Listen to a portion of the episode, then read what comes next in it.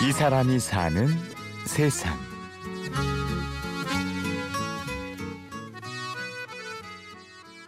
월요일 밤 8시 서울시 방화동 7명의 사나이들이 모였습니다. 자, 그러면은 시간이 됐으니 모임을 시작하도록 하겠습니다. 단도박 생활의 지속과 성격 변화를 위한 제 213차 방화동 단도박 GA 모임 익명의 도박자들이란 이름의 단도박 모임은 도박 중독에서 벗어나기 위한 사람들을 돕는 곳입니다. 오늘의 주인공은 부평장 씨. 익명을 원칙으로 하는 이곳에선 부평에 사는 장 씨라는 이름으로 불립니다. 예, 안녕하세요. 반갑습니다. 아, 부평동에 사는 장이라고 합니다. 저는 아주 뼛속까지 심각한 도박 중독 환자임을 시인합니다. 제가 주로 하였던 도박의 종류는 경마입니다. 제가 우리 GA 모임에 처음 참석한 날짜는 2009년 8월 21일이고 도박을 마지막으로 한 날짜도 2009년 8월 21일입니다. 지난 한 주일 동안 행복하게 살기 위해 노력했습니다. 이곳에 6년째 봉사자로 참석하고 있는 부평장 씨는 한때 경마로 재산을 모두 날렸습니다.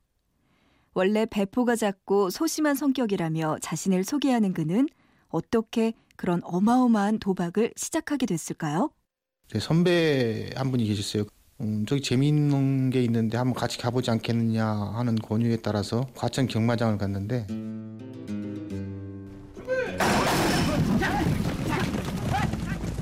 5천 원을 걸었는데 60 몇만 원이라는 큰 돈이 들어왔어요. 그래서 제 성격상 확 빠져들지는 않고 긴가민가 했죠. 그래서 그 다음 주에 갔습니다. 또 만 원이라는 돈을 걸었는데 40만 원이라는 돈이 따게 됐죠. 허 이거 봐라 해가지고 또 그 다음에는 그 다음에 10만 원이라는 돈을 걸었습니다. 근데 그 10만 원이 60만 원이 되고 이게 되는 거였구나 싶어가지고 본격적인 경마 도박에 빠져들게 됐습니다.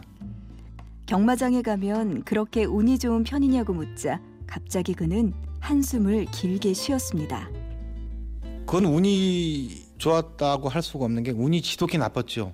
그 세 번의 운 없음으로 인해서 제가 자살 시도를 두 번이나 하고 이혼을 두 번이나 당하고 가족들에게 수많은 아픔을 주고 그건 운이 좋은 거라고 할 수가 없을 것 같아요. 지독히 운이 나빴던 세 번의 적중이죠. 그렇다면 그걸 불행한 행운이라 말하면 될까요? 그날 이후 부평장 씨의 삶은 빠르게 변해갔습니다. 그때 그 제가 서울 가양동에 가게를 두 개를 했었어요. 그때는 좀 가게를 하나를 처분해가지고 한 달 만에 그거를 다 날렸었거든요. 살림이 줄고 줄고 줄어서 집은 뭐 전세 살다가 200에 16만 원이라는 반지하 월세방까지 떨어졌는데 그 16만 원이라는 월세를 못 내가지고 어 제가 생활비를 안 주니까 집에 가스가 끊기고 전기가 끊깁니다.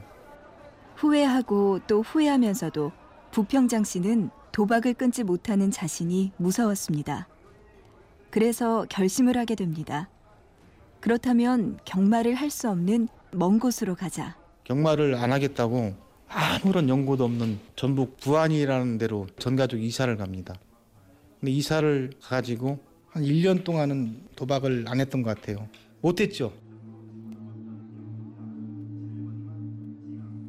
그러다가 결국에는 1년 만에 첫 번째 저 생일날 다시 대전에도 경마장이 있거든요. 시- 시외버스를 타고 가서 다시 경마를 합니다. 그- 뭔가 쉬었죠. 그 와이프 생일날 와이프한테 거짓말을 하고 제가 지금 생각해도 그렇게 갔는지 저 자신을 잘 모르겠어요. 집에 와보니까 술이 제가 만취해서 와보니까 와이프는 울고 있고 어떻게 내 생일날 그렇게 갈 수 있느냐. 그래가지고 그게 결정적으로 원인이 돼가지고 계속 대전으로 광주로 한 번 끊었던 경마를 다시 시작하자 이번엔 걷잡을 수가 없었습니다. 그리고 사랑하던 사람들은 그의 곁을 떠나갔습니다. 또 와이프가 엄청 여린 성격이라 제발 우리 가족을 위해서 그 경마 안 할 수 없느냐 울면서 수십 차례 저한테 애원도 해보고 다른 방법을 쓸 여지가 없었던 것 같아요. 결국에는 와이프한테 전화가 옵니다. 빨리 집에 가보라고. 그래서 그때 당시에 8살, 5살 아들, 딸이 울고 있었죠. 그랬는데 네, 떠난 거죠. 예, 네, 그렇죠. 예. 그래서 그때 에... 첫 번째 자살 시도를 하게 됩니다.